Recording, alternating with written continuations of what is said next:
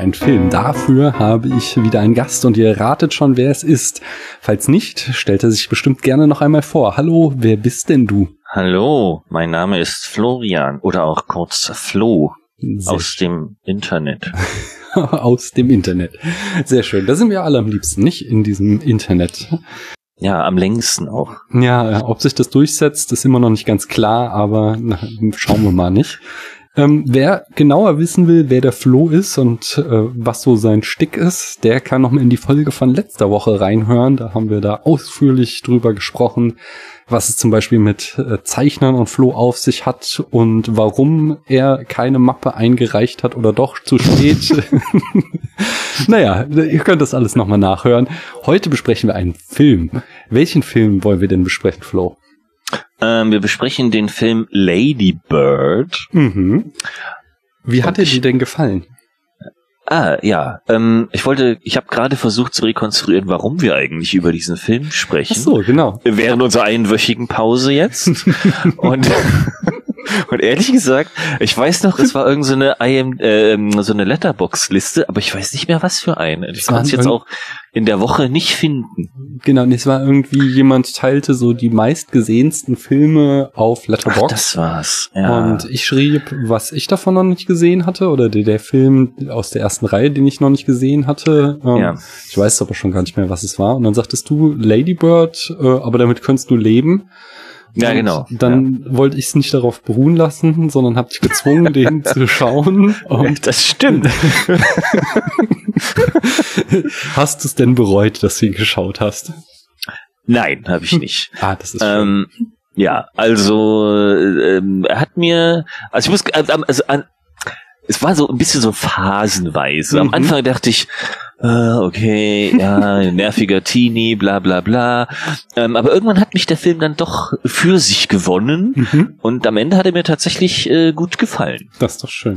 Ja. Wie stehst du denn so allgemein zu Coming-of-Age-Filmen? Ist das was, womit man dich jagen kann oder guckst du dir das ganz gerne mal an? Hm, also so allgemein würde ich sagen, so quasi der Coming-of-Age-Film. Mhm. Finde ich schon eher vom Genre her, es ist halt doch immer sehr ähnlich und sehr so nach einem gewissen Schema F ablaufen. Und davon unterscheidet sich der jetzt hier auch nicht gravierend. Ja. Ähm, Es werden schon so die Klassiker abgehakt. ja, genau. Und äh, also das finde ich jetzt nicht besonders toll und es würde jetzt nicht, also wenn ich lese, das ist ein Coming-of-Age-Film, dann denke ich nicht, oh, da muss ich unbedingt ins Kino und mir den angucken. Ja. Ähm, aber manche davon sind durchaus äh, sehr charmant und äh, haben manchmal so einen gewissen Kniff oder oder sind einfach gut gemacht, so wie der hier. Ähm, dann, also es ist nicht so, dass ich dann sage, um Gottes Willen, auf keinen Fall gucke ich mir das an. Also das ist mehr so ein meh Genre, würde ich sagen. so meistens ganz okay. Hm. Es ist ja auch meistens was, womit man sich, egal wie alt man ist, außer man ist jetzt ein super kleines Kind, relativ gut identifizieren kann. Ja. Entweder man geht selber gerade durch diese Phase und findet sich da irgendwie wieder, oder man ist natürlich durch diese Phase gegangen und denkt, oh Gott, wie schrecklich ist es. Oder man hat, so ging es mir dann, jetzt bei diesem Film, man hat selber gerade vielleicht ein Kind, was zumindest Mhm. anfängt, so in diese Phase Mhm. zu kommen und identifiziert sich dann vielleicht eher mit den Eltern und denkt, oh Gott, was ist das für eine schreckliche Tochter? Ah, was das ich mit der machen würde. Da müssen wir nochmal drauf zurückkommen, ob du dich da wirklich mit der Mutter identifizierst. Nein, hab ich. Nein. Eher mit dem Vater. Okay, der wird aber auch sehr, sehr nett gezeichnet. Ja, natürlich, so wie ich. okay. ähm, ich mag Coming of, also ich mag diesen Film sehr gerne eigentlich. Also ist jetzt auch nicht irgendwie mein Lieblingsfilm, der beste Film aller Zeiten. Aber ähm, ich, ich habe den irgendwie schon vor zwei Jahren oder so gesehen und war ganz angetan. Der hat ja auch enorm gute Presse. Der hält irgendwie Ja. ja. den Rekord der meisten Positiv-Rezensionen auf Rotten Tomatoes. Er hatte ähm, lange Zeit auch 100 Prozent. Es gab dann irgendwann, war auch so ein kleiner Skandal, als dann die erste negative Ja, das habe ich Rezension. mitbekommen. Ja, genau. Das war auch irgend so ein, so ein Typ, der das extra gemacht Genau, hat. So, der auch alles so ein scheiße findet. Widerling. Ja, ja, ja, genau. ja, ja. Äh, ähm, äh, das ist so, Rotten Tomatoes ist ja auch immer dieses, äh, wenn, wenn du so sagst, so, ja, ganz okay, dann was ja gleich in positiv gewertet. Von daher tendieren ja, auch so Filme, die Leute nicht stören, sag ich mal, dazu irgendwie da besonders gut abzuschneiden. Äh, ja. Von daher ist das jetzt noch nicht irgendwie so ein Gütesiegel, dass es wirklich der beste Film aller Zeiten ist, aber ich habe ihn damals gesehen und ich mochte den und ähm, habe ihn jetzt entsprechend nochmal geguckt. Äh, erstaunlich fand ich es das auch, dass äh, ich habe ihn erneut auf Amazon ausgeliehen und ähm, Amazon wusste noch, wo ich das letzte Mal aufgehört habe. Ich habe selbst mal nicht den Abspann oh, geguckt. Wirklich? ja, ich habe äh, geguckt okay. und als ich auf Play drückte, lief dann erstmal der Abspann. oh man, was Amazon alles weiß, ja, will ich gar nicht wissen. Auf zwei Jahre hingespeichert, meine, ja. meine Play. Aber diesmal habe ich den Abspann geguckt. und äh, nee, hat mir ganz gut gefallen. Und Coming of Age ist so, ich mag es auch ganz gerne aus den Gründen, die du gesagt hast. Ich, ist so ein Nostalgie-Ding, so man kann sich nochmal zurückfinden in die Zeit. Ich fürchte der Zeit ein bisschen entgegen, wo dann meine große Tochter da reinkommt. Wobei, ach, auch nicht irgendwie aktiv. Ich bin mal gespannt. Wird bestimmt ganz lustig, aber auch anstrengend. Wie ja, halt also Filme übertreiben ja auch häufiger genau, mal und dramatisieren. Ja. So schlimm wird es schon nicht werden. naja, mal schauen. ich bringe mal so ein bisschen die Eckdaten zu dem Film, damit äh, alle auf dem Stand sind, was es überhaupt ist. Ähm, wir befinden uns im Jahr 2017, da wurde er gedreht.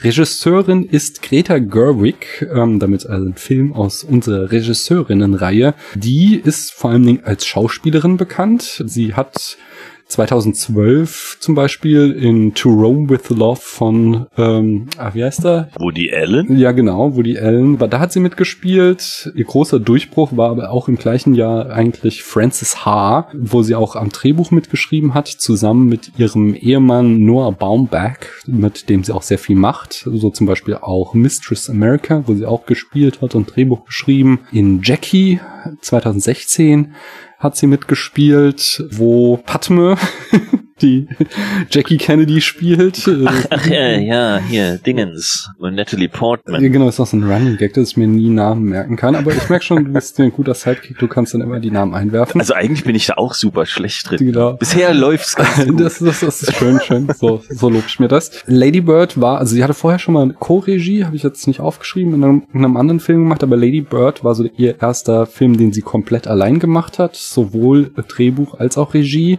aus dem Jahr 2017 und jetzt im vergangenen Jahr hat sie nochmal Little Women hinterhergeschoben, so ein Historiendrama auf einem Roman basierend, äh, ebenfalls Regie und Drehbuch 2019. Drehbuch hat sie auch geschrieben, habe ich schon gesagt. Die Kamera führte Sam Levy, der hat zum Beispiel auch Francis Ha gedreht. Er hat auch mit ihrem Mann schon zusammengearbeitet. Also ist ja auch von ihrem Mann, aber While We Are Young von 2014 mit Noah Baumbach und auch in Mistress America. Also für die sind so eine Clique offensichtlich. Der Schnitt hat Nick Hui gemacht.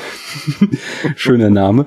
Ähm, der auch bei Little Women dann nochmal der Editor war und zum Beispiel auch bei Mid-90s von Jonah Hill aus dem Jahr 2018. Die Musik stammt wieder wiederum von John Pryan, der äh, schon so einiges gemacht hat, etwa Magnolia 1999, Punch Trunk Love 2002, Eternal Sunshine of a Spotless Mind 2004 und Synecdoche New York 2008.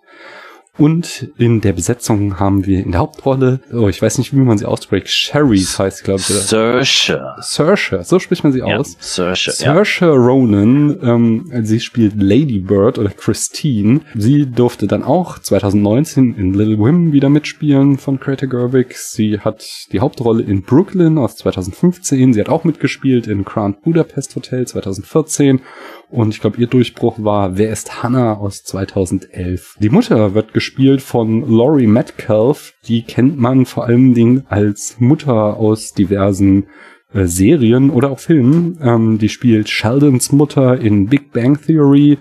Die spielt in Desperate Housewives mit. In Toy Story spielt sie Andys Mom in allen Teilen und sie hat auch in Roseanne mitgespielt. Ja, daher kann ich sie vor allem ah, ja. aus Roseanne. Und äh, der Vater ist Tra wird von Tracy Letts gespielt. Der durfte auch in Little Women wieder ran und in Die Verlegerin von Steven Spielberg 2017 hat er auch mitgespielt, genauso wie in The Big Short 2015. Aber vor allen Dingen ist der ein ausgezeichneter Autor, der, äh, also Bestseller-Autor und erhielt für sein Theaterstück August Osage County den Pulitzer-Preis. Und mhm. der erste Freund, den Lady Bird hat, wird von Lucas Hatches gespielt. Den kennt man aus Moonrise Kingdom 2012, Crowned Budapest Hotel ebenfalls, Manchester Pie by the Sea, nicht Pie, ähm, äh, aus dem Jahr 2016 und Three Billboards Outside Ebbing, Missouri aus dem Jahr 2017. Ähm, dann hier der neue Shootingstar Timothy Chalamet äh, spielt. Oh yeah. Ah ja, genau, spielt auch mit. Er hat in Interstellar mitgespielt. In Call Me By Your Name war sein großer Durchbruch 2017. Little Wim ist auch wieder dabei 2019. The King, dieser Netflix-Film, äh, ebenfalls dabei. Und dieses Jahr oder wahrscheinlich nächstes Jahr, es wird ja alles auf nächstes Jahr verschoben, soll er noch in Dune mitspielen von Danny Villeneuve. Oh, da bin ich schon so gespannt übrigens ja. auf diesen Dune. Ja, ich bin auch sehr gespannt. Also es sind ja irgendwie sehr viele Vorschusslorbeeren, der da bekommt. Äh, wird auch schon wieder mit äh, irgendwie Herr der Ringe, Star Wars in einen ja, Topf geworfen. Ja. Also ich meine, die, die Vorlage ist ja eben auch so genau, episch. Die, die Epicness gibt es auf jeden Fall her, diese ja, ja. Und auch diese, dieser, du hast ja schon so ein paar äh, äh Bilder davon gesehen. Hm. Äh, am, am, tollsten fand ich dieses, wo Oscar Isaac so über die Schulter guckt mit seinem mächtigen Leto Atreides Bart. Mhm. Und, ah, da, da bin ich schon dahin, so wie jetzt beim Wetter, dahin geschmolzen. Mensch, wann kommt der denn endlich? Ja, mal schauen, ob er noch dieses Jahr rauskommt. So. Ah, ah, wahrscheinlich es, ist, nicht. es ist kompliziert gerade alles. Ne? Ja, ja. Mhm. Eine habe ich noch, es ist äh, Beanie Feldstein, äh, die spielt die beste Freundin und äh, die hat zum Beispiel 2019 in der Serie What We Do in the Shadows, äh, die basiert auf dem Film von Taika Waititi äh, mitgespielt. Ähm, ebenfalls 2019 in einem anderen Coming-of-Age-Film Booksmart, der auch ähnlich oder nicht ganz so abgefeiert, aber auch gute Kritiken bekommen hat. Da hat sie äh, wiederum mitgespielt und in Bad Neighbors 2 2016 ebenfalls. Mhm. Ähm, das Budget war also äh, 10 Millionen, damit sind wir immer noch so im Indie-Filmbereich, aber so oberste Kante zum Mid-Budget-Bereich.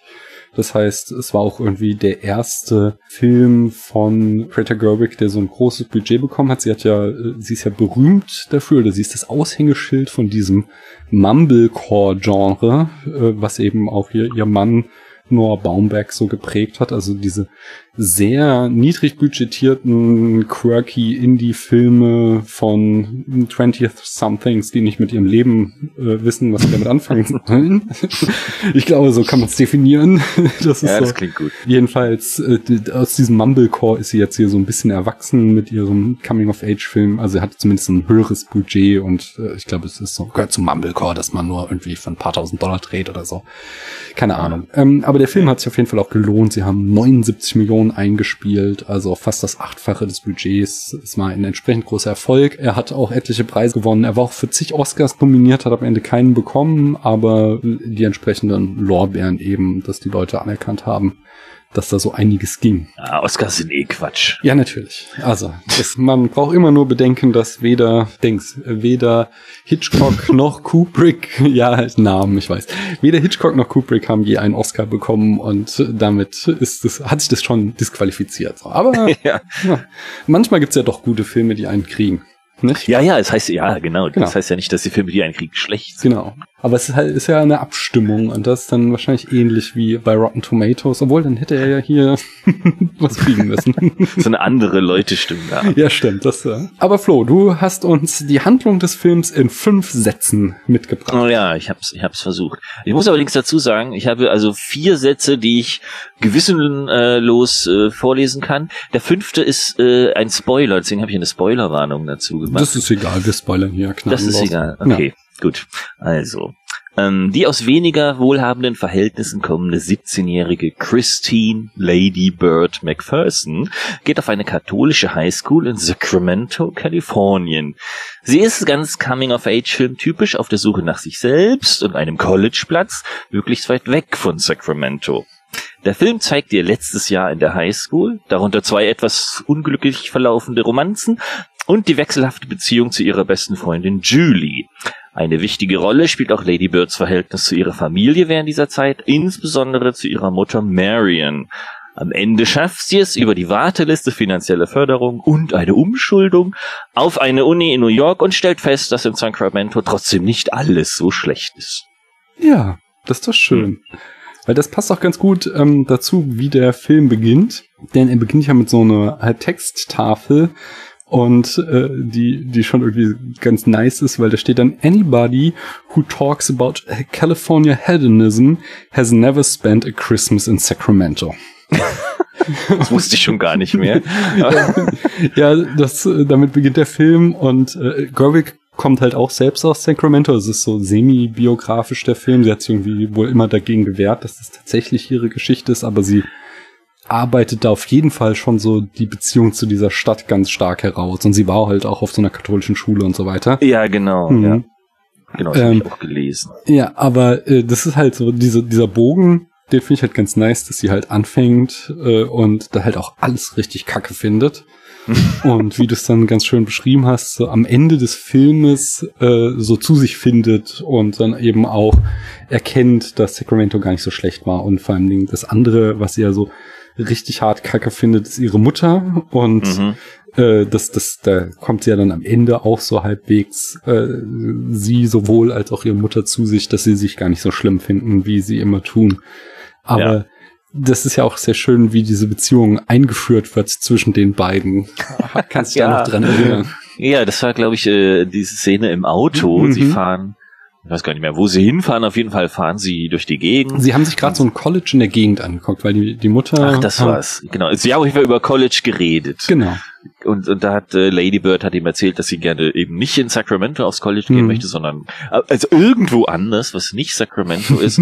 und die Mutter hat sie versucht davon zu überzeugen, dass das vielleicht keine gute Idee ist, weil ach, sie ist ja auch gar nicht so toll in der Schule und würde da eh nicht reinkommen. Mhm. Und äh, auch ihr Bruder ist ja auch hier auf die Schule gegangen und all so ein Kram. Und irgendwann reicht es Lady Bird und äh, macht dann einfach während der Fahrt die Autotür auf und lässt sich rausfallen.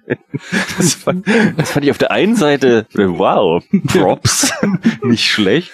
Auf der anderen Seite, das hatte ich dann vorhin gesagt, habe ich aus, aus Elternperspektive, um Gottes Willen, dieses dumme Kind. Das ist bescheuert. Ja, ja. Da würde ich ja durchdrehen, wenn das mein Kind machen würde. Ja. Ähm, aber ja, das, das, ja, ein guter Einstieg in diesen Film. Auf, auf jeden Fall. Fall. Und auch in die Beziehungen der beiden setzt natürlich sofort irgendwie auch so einen Paukenschlag, dass du wachgerüttelt bist. Sie, ja. Von nichts kommt ja dann auch so ein, so ein äh, Match-Cut auf ihren Gipsarm, den sie davon getragen hat, genau. wo dann auch irgendwie Mom Sucks oder irgend sowas draufsteht. ja, ganz Teenager. ja, genau. Und zudem, sie haben vorher noch äh, The Grapes of Wrath gehört als, als Kassette, Hörspielkassette. Und es ist ja auch so ein Buch, also das soll auch hier immer noch mal eine Folge zu dem Film erscheinen. Und es, da geht es halt auch ganz stark um die Wirtschaftskrise und um Armut. Das ist ja auch noch mal so ein Thema, was immer ja. so durchschwingt, dass sie halt einfach nicht viel Geld haben und die Mutter sich vor allen Dingen da immer immer extrem viel Sorgen macht. Und das ja. eben auch, also dass sie da zwar andere Gründe vorschiebt, warum Lady Bird nicht so weit weg aufs College gehen soll, aber dass sehr schnell in dem Film auch klar wird, dass es auch darum geht, dass sie einfach nicht das Geld haben, dass Lady Bird ja, auf irgendein ja, renommiertes College gehen kann, was extrem viel Geld kostet oder zumindest es schwierig wird, selbst mit irgendwelchen Förderungen. Ja, genau ist ja auch viel so Klassenunterschiede werden ja auch häufig thematisiert. Mhm. Also am Anfang, wo sie ähm, viel mit ihrer Freundin rumhängt, abhängt und wo sie dann aber später versucht, in diese populärere Highschool-Riege ja. aufzusteigen und wo sie dann auch erzählt, dass sie in dem Haus wohnen würde, in dem eigentlich die Großmutter ihres Freundes slash Ex-Freundes ähm, wohnt, damit bloß nicht klar wird, dass sie eigentlich ganz woanders in den ärmlicheren Verhältnissen wohnt. Also wo sie versucht so ein bisschen, und das hatte ich dann auch so das Gefühl, das ist eben dieser Moment, wo sie versucht eben sich auszutesten und zu gucken, hm. passe ich vielleicht lieber hier rein als da rein und ist mir das vielleicht lieber als das andere, ähm, was auch so ein klassisches Teenie Coming of Age Film Ding ist und dass eben genau sie sie diese diese so ein bisschen auf oder dass ihre Herkunft peinlich ist oder sie nicht möchte, dass äh, andere Leute sofort wissen, dass sie eben weniger Geld haben und aus etwas ärmlicheren Verhältnissen kommen. Mhm.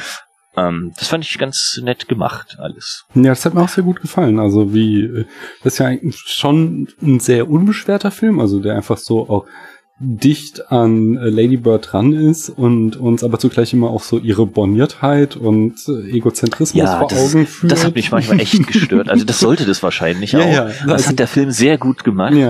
Das, genau diese, diese teenie-hafte dieser teenie-hafte Egoismus, der hat mich teilweise, dass ich, oh Gott, ich kann, gerade am Anfang, wie soll ich diesen Film aushalten? Aber es ging dann.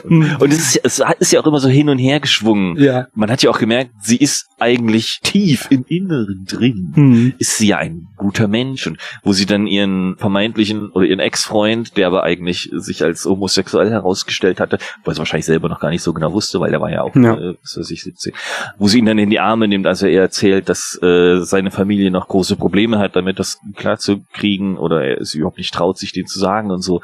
Das, das zeigt sich dann wieder an, die ist ja eigentlich eine super verständnisvolle und liebe Person, aber eben halt nicht immer, insbesondere nicht immer ihrer Mutter gegenüber. Ja, und ihrer besten Freundin auch so. Sie ist halt einfach ja, so genau. sehr selbstzentriert. Sie denkt halt den ganzen Tag nur an sich und ihre Probleme Ja. und ähm, übersieht, dass andere Menschen auch Probleme haben. Und das finde ich aber ganz schön an dem Film, weil er ja schon extrem viele Charaktere einführt. Und die kriegen alle, obwohl sie oft nur ein, zwei Szenen haben, kriegen die alle ihre kleinen Momente, um zu zeigen, ähm, eben diesen Kontrast aufzumachen. So Lady Bird, die den ganzen Tag, ihr Leben dreht sich nur um sich und ihre Probleme. Und auf der Ja. anderen Seite die ganzen anderen Menschen, die halt auch alle ihre Probleme haben und der Film das eben äh, sie nicht so als Statisten abtut, sondern dem fällt das halt auf, im Gegensatz zu seiner Protagonistin. Also da ist dann der Theaterlehrer, der an Depression leidet, genau wie ihr Vater, der einen Job verloren hat und an Depression leidet. Ähm, es gibt eben, wie du schon sagtest, den ersten Freund, der entdeckt, dass er schwul ist. Es gibt den zweiten Freund, der so ein absoluter Duschbag ist. So. oh Mann. Das Ja. fand ich so toll. Der war so gut. der ist, der ist halt wirklich sehr witzig, weil der so ein wirklich, Ja. äh, und vor allen Dingen, wir kannten halt alle so einen Typen auf der Schule. so einen, der sich so für so richtig cool hält und so richtig deep und über die Welt nachdenkt und, und alles so gecheckt hat und du trotzdem sofort ihn auf den ersten Blick durchschaust und was so ein oberflächlicher Heini er doch ist. Aber dann genauso, ähm, wo sie, wo sie dann Sex haben, und der sich gerade so als das Riesenarschloch rausgestellt hat, erstmal so auch, der Spruch ist auch so gut mit, äh, äh, also er hat sie halt verarscht, ihr gesagt, er wäre noch Jungfrau und dann schlafen Ja. sie miteinander und dann sagt er nachher so, nee, ich bin gar keine Jungfrau mehr. Also, und es war so richtig enttäuschender Sex, so es dauert Ja, so zehn Sekunden. ja, richtig schlecht, ja. Aber sein Spruch ist dann immer nur so, äh, es wird nicht das letzte Mal in deinem Leben sein, dass du bedeutungslosen Sex hattest. Ja, da hat er recht wahrscheinlich. Ja, aber dann, dann während sie dann quasi äh, deprimiert sein Haus verlässt, sieht man unten dann wieder seinen krebskranken Vater sitzen, wo du dann eben doch wieder auch Einblick bekommst, das hat er ja vorher schon erzählt, Ja. dass er eben auch äh, nicht nur der oberflächliche Lackaffe ist, der äh, 90 Prozent ist, sondern dass er halt auch so seine Sorgen hat. Und so Ja. kriegen halt alle oder sehr viele der Protagonisten oder Nebencharaktere auch, wenn sie nur ganz kleine Rollen haben, immer ähm, werden sehr liebevoll eingeführt und behandelt von dem Film, so dass wir diesen Kontrast aufgekriegt, äh, aufgemacht bekommen von Lady Bird, die sich wirklich nur um ihr eigenes Universum dreht und warum versteht mich keiner und halt so richtig typisch Teenager. Ähm, und dem gegenüber halt, wie der Film seine Geschichte erzählt und uns dabei wirklich schön zeigt, so, na, sie ist nicht das Zentrum des Universums und alle anderen haben genauso Sorgen. Das hat mir sehr, sehr gut gefallen. Ja, ja, du hast völlig recht. Und also wirklich jeder Charakter in dem Film ist sehr gut geschrieben. Hm. Selbst wenn sie nur kleine Schnipselchen an Zeit haben, ist diese gut genutzt, um sie, um sie, um sie darzustellen und irgendwie die Charaktere näher kennenzulernen. Also wie du schon sagst, keiner davon ist wirklich nur so oberflächlich da, um eine bestimmte Rolle zu spielen. Hm. Also man hat wirklich das Gefühl, dass man in diese Welt eintaucht für einen kurzen Moment. Ja, und dann, was du eben sagst mit der, ähm, mit der Armut, äh, das finde ich auch nochmal spannend, dass halt auch so die ganzen äh, Beziehungen, oh, also, also die Lady Bird hat, ähm, sich über Geld definieren. Also sie hat einerseits ihre beste Freundin, ähm, Julie, die offensichtlich aus ähnlichen ähm, äh, bescheidenen Verhältnissen kommt, Ja. die sie dann aber irgendwie äh, so mehr oder weniger links liegen lässt im Laufe des Schuljahres, um halt mit den Rich Kids abzuhängen. Ja. Da ist dann besonders halt bei ihrem ersten Freund, wo dann die Großmutter in ihrem Traumhaus wohnt, so ein herrschaftliche Villa, Stadtvilla irgendwie, äh, wo drin auch noch das Reagan-Wahlplakat hängt und ja, genau. so offensichtlich, äh, also das dann halt auch, äh, ja, da wird sie in die, diese reiche Geschichte eingeführt, ähm, dann eben Kyle, der zweite Freund, der Douchebag, äh, der, der so eine ist, so, ah ja, ich hasse Geld und ich bin so voll, ich stehe da überall drüber und Lady Bird ihm dann aber auch irgendwie klar macht, so, ja, okay, aber andererseits kriegst du halt auch alles bezahlt, so, so, ja. du, es ist leicht, dass du Geld hassen kannst, wenn, wenn du äh, deine Familie da die teure Privatschule bezahlt und sie dann eben auch da irgendwie mit der mit dem cool Chick Jenna äh, dann irgendwie versucht Freundin zu werden, die halt auch irgendwie fettes Haus und Pool hat und so weiter. Ja, ja. Und es geht halt die ganze Zeit immer darum, wer hat was und äh, wie versucht Lady Bird sich quasi aus ihren ärmlichen Verhältnissen zu denen zu positionieren. Sie ist ja auch dann peinlich, in welchem Haus sie wohnt und das versucht sie dann zu verschweigen vor der äh, reichen Freundin und ihrem ersten genau. Freund gegenüber sagt sie auch einmal ähm, oder sagt sie, dass sie on the wrong side of the tracks wohnt, was wohl so eine amerikanische Redewendung ist weil es relativ häufig vorkommt in Amerika, dass du halt, also äh, dass halt eine eine Bahnverbindung durch so kleine Ortschaften geht und es dann irgendwie eine eine reiches Viertel und ein armes Viertel gibt. Ich habe so einen Blogpost gesehen, dass es irgendwie, also das schon eine relativ alte Redewendung ist und zumindest schon 1929 ein Zitat von dem Autor Thorne Smith gibt, wo er das darlegt mit der Wrong Side of the Tracks. Aha. Vor allem ihre Beziehung zu ihrer Mutter ist halt auch über dieses Geld sehr stark definiert. Da gibt es so vor allen Dingen zwei Dialoge, die mir stark im Gedächtnis geblieben sind. Das eine ist, äh, wo dann auch so typisch Teenager Lady Bird ihre Mutter anschreit, äh, oder, oder den Vorwurf macht, sie soll ihr einfach den Betrag nennen, den sie gekostet hat. Denn wenn sie dann einen guten Job hat, dann zahlt sie ihrer Mutter das Geld äh, und dann müssen sie nie wieder miteinander reden. Und die Mutter halt auch in ihrer krass passiv-aggressiven Art dann nur, ich bezweifle, dass du jemals einen so guten Job haben wirst, dass du mir das zurückzahlen kannst. Ja. das ist halt auch so ein harter Spruch und so, solches drückt sie halt immer. Und das zweite ist dann halt auch, dass sie die Depressions-, Antidepressiva ihres Vaters findet und dann eben auch ihre Mutter darauf anspricht und ihre Mutter dann so zaghaft irgendwie noch so versucht, also die, irgendwie Ladybird dann noch so fragt, ob es damit zusammenhängt, dass sie kein Geld haben. Und die Mutter noch sowas sagt so, ach ja, Geld macht auch nicht glücklich, was in die Art, in die Richtung sagt. Und Ladybird aber dann nur so zurück sagt so, ja okay, aber wir haben kein Geld und er ist trotzdem nicht glücklich, von daher es ist, sie zeigt halt so, so ja, okay, vielleicht macht Reichtum dich nicht glücklich, aber wenn du halt arm bist und den ganzen Tag Sorgen um Geld machen musst, dann ist es halt auch nicht gerade der beste Weg, um ja. glücklich zu werden. Das Schöne ist, dass der Film, also diese, diese ähm, Armutsreichtum-Kritik einbringt, ohne gleich zu so einem harten Sozialdrama zu werden, sondern dann eben immer wieder in diese äh, Teenie-Komödie abfällt und halt auch echt viele witzige Szenen hat. Genau, das fand ich, das fand ich sehr gut, weil ich, ich bin kein großer Fan, insbesondere von so Sozialdrama-Geschichten, mhm. weil das, da fühle ich mich auch selber immer unwohl, wenn ich das gucke und da habe ich eigentlich keine Lust drauf, mich mhm. unwohl zu fühlen. Deswegen fand ich sehr gut, dass der Film das zwar thematisiert, aber wie du schon sagst, immer sehr abfedert und ähm, entweder lustig darstellt oder lustig umrahmt oder zumindest das alles nicht so dramatisch äh, ist, dass man sich tatsächlich äh, schlimm fühlen müsste, wenn man das guckt. Also es ist doch eher so ein feel good Movie, mhm. der zwar durchaus ernste Sachen anspricht, ähm, aber nie eben in so ein, so ein reine, reines Drama abdriftet. Mhm. Das fand ich sehr angenehm. Dem spielt auch zugute, dass der ganze Film oft aufgebaut ist, also irgendwie, als ich, bisschen weiter ausholen, als ich irgendwie dir sagte, du sollst die Handlung in fünf Sätzen zusammenfassen, schriebst du mir noch zurück, welche Handlung. Und das ja. trifft es sehr gut, weil man durchlebt halt einfach dieses Schuljahr, ohne dass wirklich was passiert, sondern ähm, ja. der, ich habe an einer Stelle auch gelesen, dass der Film eigentlich aufgebaut ist wie so ein Comicstrip in der Zeitung mit so drei Panels. Du hast ganz oft einfach eine Szene, wo es halt irgendwie einen kurzen Aufbau gibt, dann gibt's äh, einen Mittelakt und irgendwie noch eine Pointe und dann kommt schon die nächste Szene. Und äh, dadurch äh, wird halt die ganze Zeit so weiter geskippt und dadurch zieht er halt auch so ganz viel seinen Humor, dass einfach immer irgendwelche kurzen Gespräche sind, die auf irgendeiner Punchline enden. Stimmt, und dann Schnitt und du bist zwei Monate später schon, weil genau, das ganze genau. Jahr über. Ja. Das hat, äh, also das sorgt dafür, dass er so leichtfüßig wird, auch wenn so schwierige Themen mal angesprochen werden. Das hat aber, kann man andererseits halt auch kritisieren, dass er in der aufgrund dieser quirky Indie-Haftigkeit mit diesem Gimmick halt es auch irgendwie nie so richtige Tiefe aufbaut. Also dass er er bringt dir zwar schon irgendwie die Protagonisten näher, aber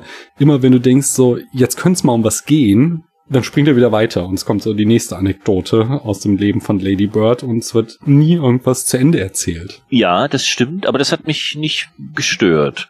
Also ich bin, ich mag ehrlich gesagt nicht wirklich Filme, die tatsächlich so, so viel emotional investment mhm. von mir verlangen. Ich ja. habe lieber seichte Unterhaltung.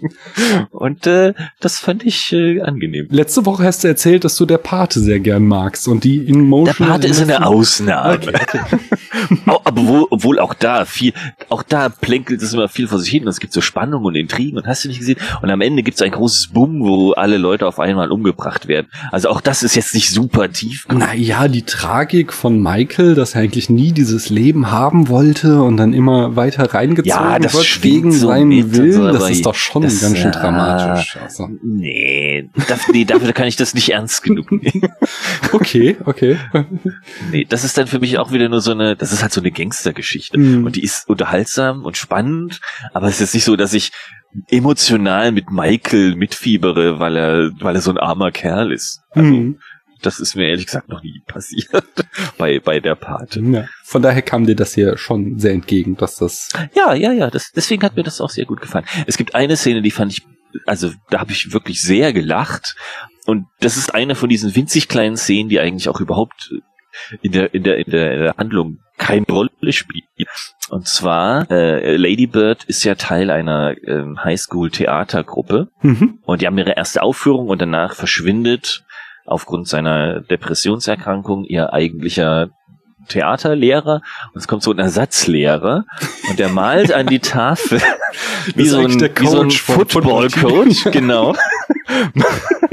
malt er die in Anführungszeichen Aufstellung beim Theaterstück und macht dann so Pfeile, so weiß, weiße Linien heißt, wir singen gerade und er kommt dann so nach vorne und dann boom, singen wir alle vorne. Das, ich habe so gelacht bei dieser Szene. Das war für mich die beste Szene des Films. Die Schüler dann auch so hektisch mitschreiben. Ja. Und es halt einfach nur vollkommen absurd ist, was er ihnen da gerade erklärt. Ah, es ist wirklich Fand schön. ich brillant.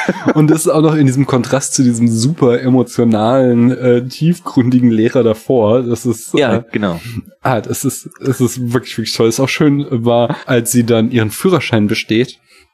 Und sie, der Fall erinnert so, oh ja, sie haben bestanden. Thank you. That's not a thank you situation.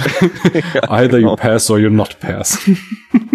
Genau. Und dann geht sie, als sie, als sie 18 geworden ist, geht sie doch in diesen Laden und kauft sich hier so ein, so ein äh, Pornomagazin und, und Ja. Zigaretten und noch irgendwas, weil sie es jetzt halt kann.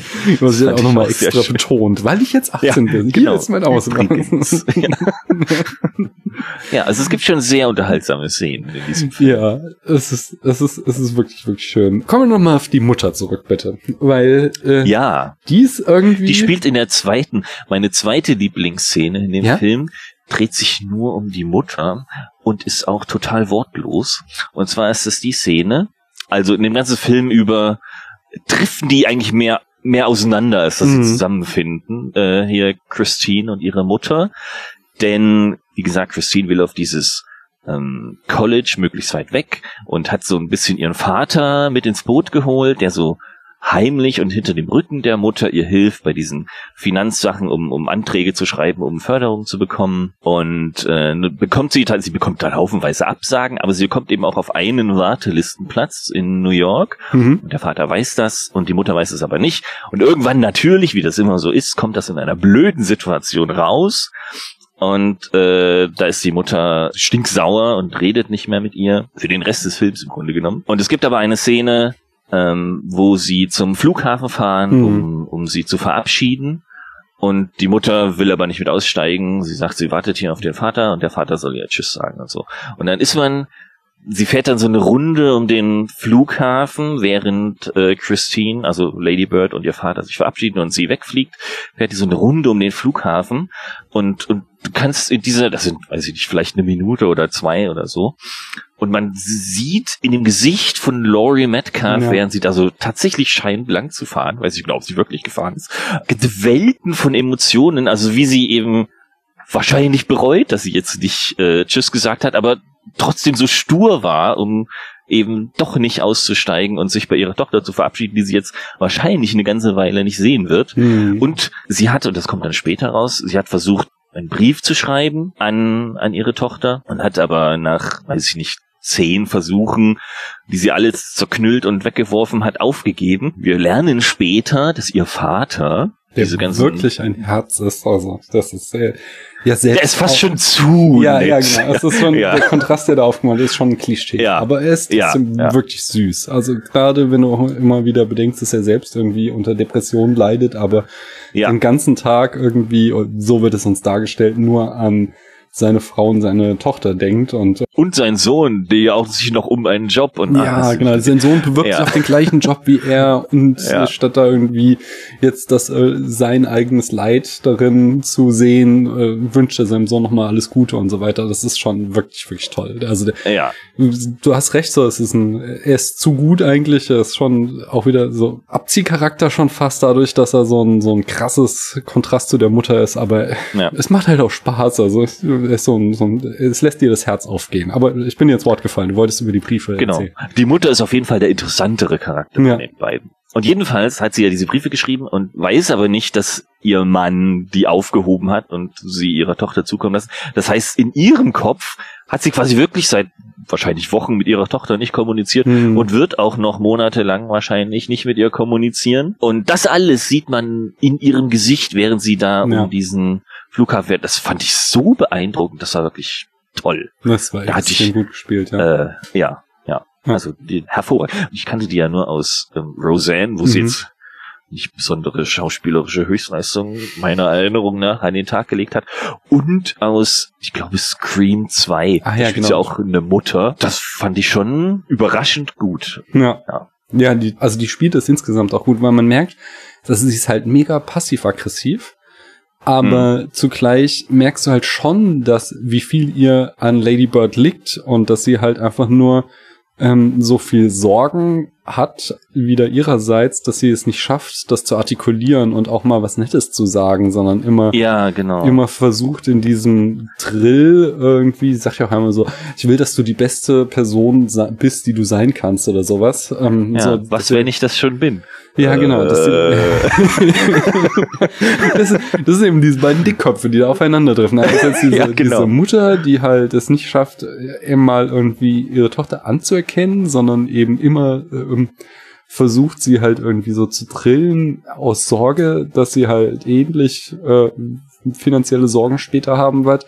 Und andererseits Lady Bird, die halt in ihrer adoleszenten Art und Weise da überhaupt nicht drauf klarkommt und nur äh, irgendwie immer mit dem Dickkopf dagegen haut. Nee, aber du kriegst dann zugleich dann ja auch immer so Sachen wie zum Beispiel, als du dann so, hast du eine kurze Szene auch zwischen ihr und diesem Schauspiellehrer, der unter Depressionen leidet, wo man Mhm. eben dann mitkriegt, dass sie halt da ein offenes Herz hat dem gegenüber und dann, dann wird mal klar, dass sie die Freundin von dem älteren Bruder quasi bei sich aufgenommen hat, weil die Ja, von ihren genau, Eltern ja. verstoßen wurde, also dass sie es zwar so nicht zeigen kann, aber halt selbst doch ein großes Herz hat, so dass äh, du einerseits, oder zumindest ging es mir so, dass ich mich einerseits immer über ihre mega passiv-aggressive Art aufgeregt habe und sie, Ja, genau. Und gesagt, hier, jetzt sagt er doch mal, dass du sie gern hast.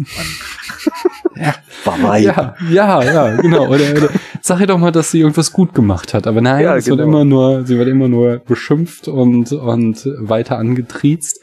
Aber auf der anderen Seite ist dann eben auch wieder ein Charakter, der von Greta Gerwig total liebevoll behandelt wird und uns gezeigt wird, dass da halt auch mehr dran steckt und dass sie halt eben nicht irgendwie nur die böse Mutter ist, sondern dass sie halt eben auch äh, ihre Beweggründe hat und ihr großes Herz. So. Ja, genau. Und das andere, was ich echt schön fand von dem, was du gerade gesagt hast, ist, dass sie ja am Ende des Films sich quasi versöhnen und dennoch aneinander vorbeireden, weil auf diese Briefe antwortet dann Lady Bird ja, als wir sie noch so, sehen wir noch so zwei, drei Szenen auf dem College.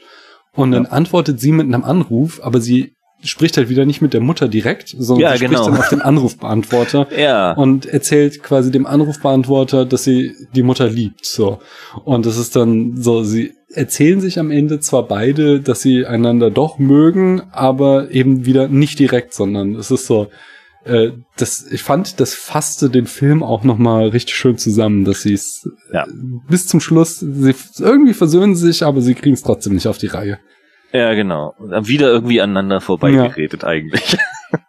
Wie den ganzen Film über. Und dann endet es doch aber auch mit so, wie es so a- angefangen hat, mit so Bildern von Sacramento. Also die Stadt Genau. Sacramento, ich war noch nie da, aber wenn du sagst, dass Greta Gerwig auch daherkommt, Hm. die, die spielt auf jeden Fall auch eine wichtige Rolle in dem Film. Es gibt auch häufig so Schnittbilder, die Ja. einfach irgendwelche Punkte von Sacramento zeigen. Hm. Und die spielt quasi auch eine Rolle in dem Film, die, die Stadt. Ja, das ist auch so eine weitere schöne Klammer um den Film eigentlich, dass, äh, ich sagte schon, wir, wir fangen mit dieser Texttafel an, die irgendwie so einen ultimativen Hass Sacramento gegenüber ausdrückt. ähm, und dann kurz bevor halt Lady Bird ähm, aufs College geht, da äh, hat sie irgendwie ihr College Essay, das ist ja auch so ein Ding, dass man sich irgendwie in den USA für ein College mit so einem Essay bewerben Ah, ja, muss Stimmt. hat sie so der Direktorin, so eine Nonne, die auch echt irgendwie cool ist. Ja. Die, die äh, einerseits so, es gibt so ein, so ein, so ein Ball zwischendurch mal, ist nicht der Abschlussball, aber die haben irgendwie so einen Herbstball oder sowas immer noch in den USA und äh, da sind so die, die Keys am Tanzen und die Nonne kommt immer so dahin und sagt, six inches for the Holy Ghost, please. Mit ziemlich Ja, zu ja. Tanzen. Social Distancing. Ja. Und das andere ist so, äh, Lady Bird halt äh, an einer Stelle, wo sie versucht, den Cool Kids zu imponieren, irgendwie das Auto von der Nonne dekoriert mit so voll böse ähm, Just Married to Jesus Christ. Und dann da die Nonne auch nur drauf reagier reagiert mit äh, It's not just married, it's about 40 years now. Ja, genau. Also äh, die ist halt auch äh, irgendwie ganz cool geschrieben und die sagt ja ihr dann am Ende, als sie diesen Essay gelesen hat, ähm, was ja auch so ein ganz typischer Coming-of-Age-Trope ist, dass man irgendwie so äh, oft ja so als Rahmenhandlung, dass man nochmal im Off, das spart sich der Film hier, aber er wird zumindest erwähnt, dieser äh, College-Essay. Und da sagt die Nonne halt dazu, dass sie ja Sacramento lieben muss, so wie detailliert, wie sie es beschreibt. Und dann sagt so Lady Bird, ja, offensichtlich kann sie ganz gut Aufmerksamkeit äh, Dingen schenken. Und dann antwortet diese Nonne mit, Don't you think maybe they are the same thing, love and attention? Ähm, Ja. und äh, was dann auch noch mal also es ist einerseits dieser schöne Bogen zwischen, eigentlich hasst sie Sacramento doch gar nicht so sehr, wie sie immer tut in ihrem Teenager-Dickschädel. Und auf der anderen Seite eben äh, nochmal diese äh, Beziehung von Lady Bird, die den ganzen Film über anderen Menschen eben keine Attention äh, darbietet, sondern immer nur an sich selbst denkt. Und wie der Film aber eben andere Menschen behandelt, dass er eben ganz vielen Leuten Aufmerksamkeit schenkt und äh, dadurch nochmal so, ein, so eine schöne Klammer schafft, dass das eben in dieser Aufmerksamkeit anderen Menschen gegenüber eben sich Liebe ausdrückt. Womit übrigens Greta Gerwig sich auf die Philosophin Simone Weil bezieht, Oh. möchte ich nochmal, die französische Simone Weil. Vielleicht auch die Beziehung der Mutter zu Lady Bird, die ja auch ihrer Tochter sehr viel Aufmerksamkeit schenkt. Auf jeden Fall. Aber leider häufig in der Negative, wo sie Kleider einkaufen gehen und dann, äh, hier, das ist nicht richtig und das ist nicht, das sieht scheiße aus und so. Findest du das wirklich gut? ähm, aber es eben nicht so richtig schafft, tatsächlich ihre Liebe zu zeigen. hm. Ja. Und das natürlich bei Lady Bird dann entsprechend negativ ankommt, weil sie eben diesen Aufmerksamkeit, Liebe Gleichsatz möglicherweise vielleicht doch nicht so sieht oder zumindest nicht erkennt. Ja, ich weiß nicht, ob es ihr wirklich klar wird. Dafür scheint sie hier bis zum Schluss zu borniert zu sein. Wobei, am Ende könnte man ja schon, dass auch so dieses, ja, wohl ihrer Mutter gegen, ja, okay, sie spricht am Ende auch auf ein AB, aber auch diese, ähm, wo sie am Ende dann diese Messe in New York besucht, das zeigt auch, ist das auch so ein versöhnlicher Akt quasi, dass sie ja auf diese katholische Hochschule gegangen ist und das auch irgendwie alles kacke findet. Sie hat dann da auch so ein Anti-Abtreibungsveranstaltung, wo sie halt irgendwie der Frau auch ins Gesicht sagt, so, naja, wenn sie abgetrieben worden wären, dann würden wir... Müssen wir diesen Mist jetzt nicht Das ist äh, schon hart, aber guter Spruch, muss man mal sagen. Ja, muss man sich auch erstmal trauen. ja. Und äh, das halt drückt halt aus, dass sie halt auch immer anti ist gegen gegenüber dieser katholischen Schule und zugleich dann ja. eben am Ende in New York dann auch mal zu so einer Messe geht, wo dann auch wieder gezeigt wird, dass sie so ihren Frieden damit gemacht hat. So. Ja. Was ja eigentlich auch so ganz typisch ist, ich glaube, es geht mir ganz ähnlich, dass ich viele Sachen irgendwie auch als Teenager abgelehnt habe, weil ich zu cool war dafür oder so. Und dann, äh, als ich später wurde, merkte ich, äh, dass das eigentlich ziemlicher Blödsinn ist und äh, dass ich Sachen die mir gefallen, auch ruhig so akzeptieren kann, ohne dass ich da irgendwie irgendwelche coolen Manierismen an den Tag legen muss. Na, ich war bestimmt, ich kann mich ehrlich gesagt nicht wirklich erinnern, aber es war bestimmt auch so. bestimmt, da fand ich irgendwelche Sachen voll uncool und so. Ich weiß zum Beispiel, dass ich, ähm, also ich habe schon immer extrem viel gelesen und dann irgendwie hatte ich so zwischen 16 und 18 so eine Phase, wo ich dachte, oh, lesen ist ja voll uncool und dann einfach keine Bücher aus Protest gelesen habe, was so einfach so das Dümmste ist, was man, Entschuldigung, aber es ist so, das ist so wirklich so, Teenager, mehr geht nicht. Ja, das stimmt. Das ist, äh, das ist schon ganz schön lang. Ja. Und äh, genau auf dem Niveau ist Lady Bird. Also die ja, ja, absolut, Schauspielerin, ja. der Film. Der Film zeigt das wieder immer schön äh, Ja. nuanciert. Anti-Schauspielerin, sondern die Protagonistin. So. Ja. Ja, Hast du noch was? Ähm, eigentlich nicht, aber wo du gerade sagst, äh, Schauspielerin. Wir haben ja vorhin gerätselt, wie sie ausgesprochen Ja. wird. Saoirse Ronan, Mhm. ein irischer Vorname Oh. übrigens, bedeutet Freiheit. In Brooklyn spielt sie Freedom. auch eine Irin, glaube ich, die nach Brooklyn geht. Ich habe, ich glaube, ich habe keinen anderen Film gesehen mit Hm. Saoirse Ronan, aber ich habe, um nämlich zu wissen, wie man ihren Namen ausspricht, habe ich äh, das gegoogelt Mhm. Und da habe ich unter anderem das gefunden, aber auch ein Video, das ich sehr lustig fand. Ähm, auch bei YouTube, wenn man einfach Saoirse Ronan und Pronunciation eingibt, dann findet man das. Da hat sie ähm, Namen von Schauspielern und Schauspielerinnen vorgelesen ähm, äh, und versucht sie korrekt auszusprechen. Das fand ich sehr lustig. Da war zum Beispiel ähm, die die äh, Wonder Woman Schauspielerin, die aus Israel stammende Ja. Gal Gadot hat Saoirse Ronan gesagt, Mhm. was aber falsch ist. Das heißt nämlich Gal Gadot. Mhm. Mhm. Ja. Und äh, noch, was weiß ich, zwölf andere Schauspieler und Schauspielerinnen, die ich mir nicht gemerkt habe. Aber das fand ich sehr lustig, dass man äh, sie als mit einem etwas schwieriger auszusprechenden Namen andere schwierige auszusprechende Namen hat vorlesen lassen. Das hat mir sehr gefallen. Ja, das ist eine coole Idee auf jeden Fall. Es äh, Ja. schließt auch so ein bisschen den Bogen zur letzten Woche, äh, weil es ja Patrick Stewart auch nie schafft, seinen Namen französisch auszusprechen in der Serie, sondern immer so Jean-Luc Picard. Stimmt. Äh, das, so schwer ist das eigentlich gar Nein, nicht. das ist eigentlich nicht, aber er, er kriegt es auch nicht hin. Das ist schon ein bisschen Jetzt in dem. Alter erst recht nicht mehr. Das, äh, der Zug ist abgefahren. Ja, das stimmt. Ja, dann lass uns doch mal äh, an den Film noch mal Punkte dranhängen, wenn du möchtest. Also Mhm. ich zwinge hier niemanden, aber wenn du magst, dann haben wir eine Skala von 0 bis 100 Punkten, wo du Oh, den 0 Film 100, ja, bewerten kannst. Also du kannst auch quasi 1 bis 10 machen und dann eine 0 dranhängen. Äh, Ja, ja, aber ja. auf dieser Skala, wie viele Punkte würde er denn dafür von dir bekommen? Nun, also, ich habe ihm auf Letterboxd vier Sterne gegeben, vier Ja. von fünf, was ja quasi 80 von 100 Punkten wären. Aber jetzt kann ich das ja noch ein bisschen nuancieren. Mhm. Ähm, deswegen würde ich sagen, ich tendiere doch eher in das Positive als in das Negative. Deswegen würde ich sagen, ich gehe, würde ihm 83 von 100 Punkten geben. Ja, das ist doch, äh, kann ich sehr gut nachvollziehen. Ich glaube, ich gehe sogar noch ein bisschen höher. Ich sag mal 86 Punkte, weil er insgesamt äh, sehr, sehr schön ist. Die einzigen Kritikpunkte, die ich wirklich hätte, ist, dass er manchmal, also ich im Gegensatz zu dir äh, kann ich mit Drama schon ganz gut.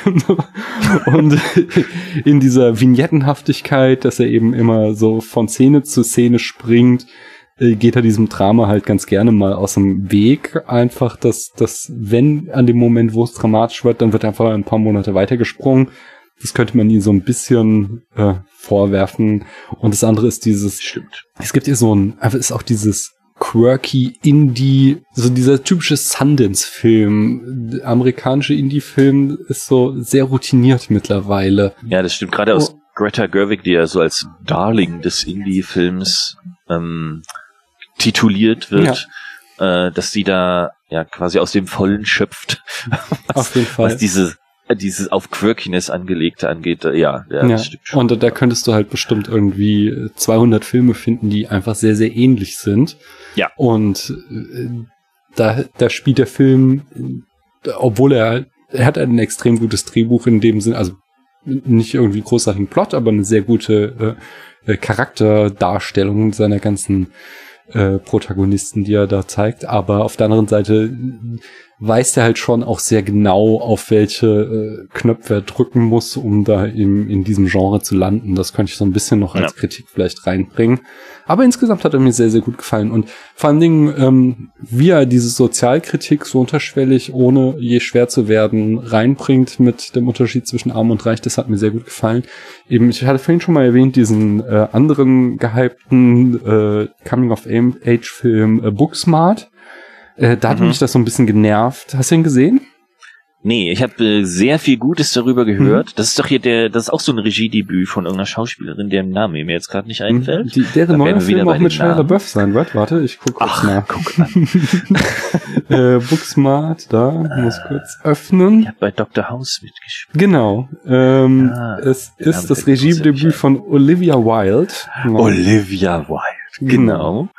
genau. Ähm, und da habe ich viel Gutes drüber gehört, aber ich habe ihn selber nicht gesehen. Ja, also erstmal ihr nächster Film wird Don't Worry Darling sein, ein Thriller mit Shia LaBeouf, ja, unter anderem. Und ähm, aber der der ist auch eigentlich ganz süß. Also es gibt so also allein schon so, es gibt so eine Szene, wo die beiden Protagonistinnen nur glauben, Drogen genommen zu haben und dann glauben, sie wären Barbie-Puppen. und, der ganze, und diese Szene wird dann halt so animiert mit so Barbie-Puppen in Stop-Motion-Animation. Ah, das ist schon nice. äh, sehr lustig. Und der ganze Film ist wirklich süß. Aber da hat mich halt unglaublich genervt, dass die alle so unglaublich reich sind. Das ist wirklich so Upper Class. Ah, okay. äh, jeder hat da irgendwie einen Arsch voll Geld und dass hier nochmal so thematisiert wird, dass eben die Welt nicht nur aus den Superreichen besteht, sondern dass es eben verschiedene Einkommensschichten gibt, ohne es zugleich ja. irgendwie in den Mittelpunkt des Films zu stellen. Das fand ich so einfach einen netten Turn davon. Ja. Ja, wir haben viel zu lange nicht gesprochen, Flo. Trotzdem hat es mir wieder sehr viel Spaß gemacht und ich hoffe, ich weiß Ja, nicht. du kannst mich einfach mal wieder äh, zwingen, einen Film zu genau. sehen, den ich nicht äh, geguckt habe. Das machen wir, wir auf jeden Fall. Und, und, ich weiß nicht, das letzte Mal war irgendwie vier, fünf Jahre her, so lange warten wir diesmal nicht. So. Das Sondern so, in so in ein, zwei Jahren können wir dann ja. zwinge ich dich wieder mal einen Film zu gucken. Und vielleicht schaffst du es ja auch mal deinen Bruder bis dahin zu zwingen, dass ihr mal wieder irgendeinen ja, es ist Film eher, Er muss eher mich zwingen, ja, das genau. ist das Problem. Ja. Ja. Gib mir mal seine Telefonnummer, dann, dann spreche ich mit ihm, damit er dich zwingt, so, weil ja. ich bin ein großer Fan des Flachbereichs und ich möchte da neue Folgen hören. Okay, ähm, okay. Wenn die Leute denn dich jetzt hören oder lesen wollen, wo können sie das denn machen im Internet? Ähm, das können Sie tun ein bisschen auf Twitter. Da mhm. bin ich unter Hose. Ich glaube, das hatten wir letzte Woche. Ähm, H-O-H-S-E. Hose mit äh, H. Ähm, äh, unter dem gleichen Namen bin ich auch auf Instagram und keine Ahnung, ich glaube, das war's so im mhm. Groben und Ganzen. Ähm, Kein TikTok-Channel? Nee, ich habe mir TikTok eine Weile mal angeguckt oh ja? und fand es okay. Irgendwann, manchmal hatte man so ein bisschen das Gefühl, wie alt ist denn diese großbusige Dame, die ich mir da gerade an. Ist das legal? das ist aber exakt der Punkt, warum ich mich von TikTok fernhalte, weil meine 13-jährige Tochter halt auf TikTok ist und ich, ich muss auf keinem so sozialen Netzwerk sein, so, wo meine Kinder ja. rumhängen. Nee, ich habe mich da auch manchmal nicht ganz wohl gefühlt bei dem, was ich wieder angeguckt habe. Und dann habe ich auch noch gelesen, dass, dass die irgendwie ähm, Inhalte zensieren und nur ja. solche wunderhübschen Menschen in den Vordergrund stellen. Ja. Das fand ich absolut äh, No-Go, deswegen habe ich mich wieder abgemeldet mhm. und habe es äh, gelöscht. Äh, also nein, auf TikTok mhm. kann man mich nicht tanzen. Aber Twitter und Instagram und vielleicht ja irgendwann auch mal wieder Flachbereich. Genau. Sehr schön. Dann äh, danke ich dir nochmal, dass du mitgemacht hast. Das hat mir sehr viel Spaß gemacht und ich danke allen ZuhörerInnen, dass sie bis hierhin zugehört haben. Und äh, bis bald. Tschüss. Tschüss.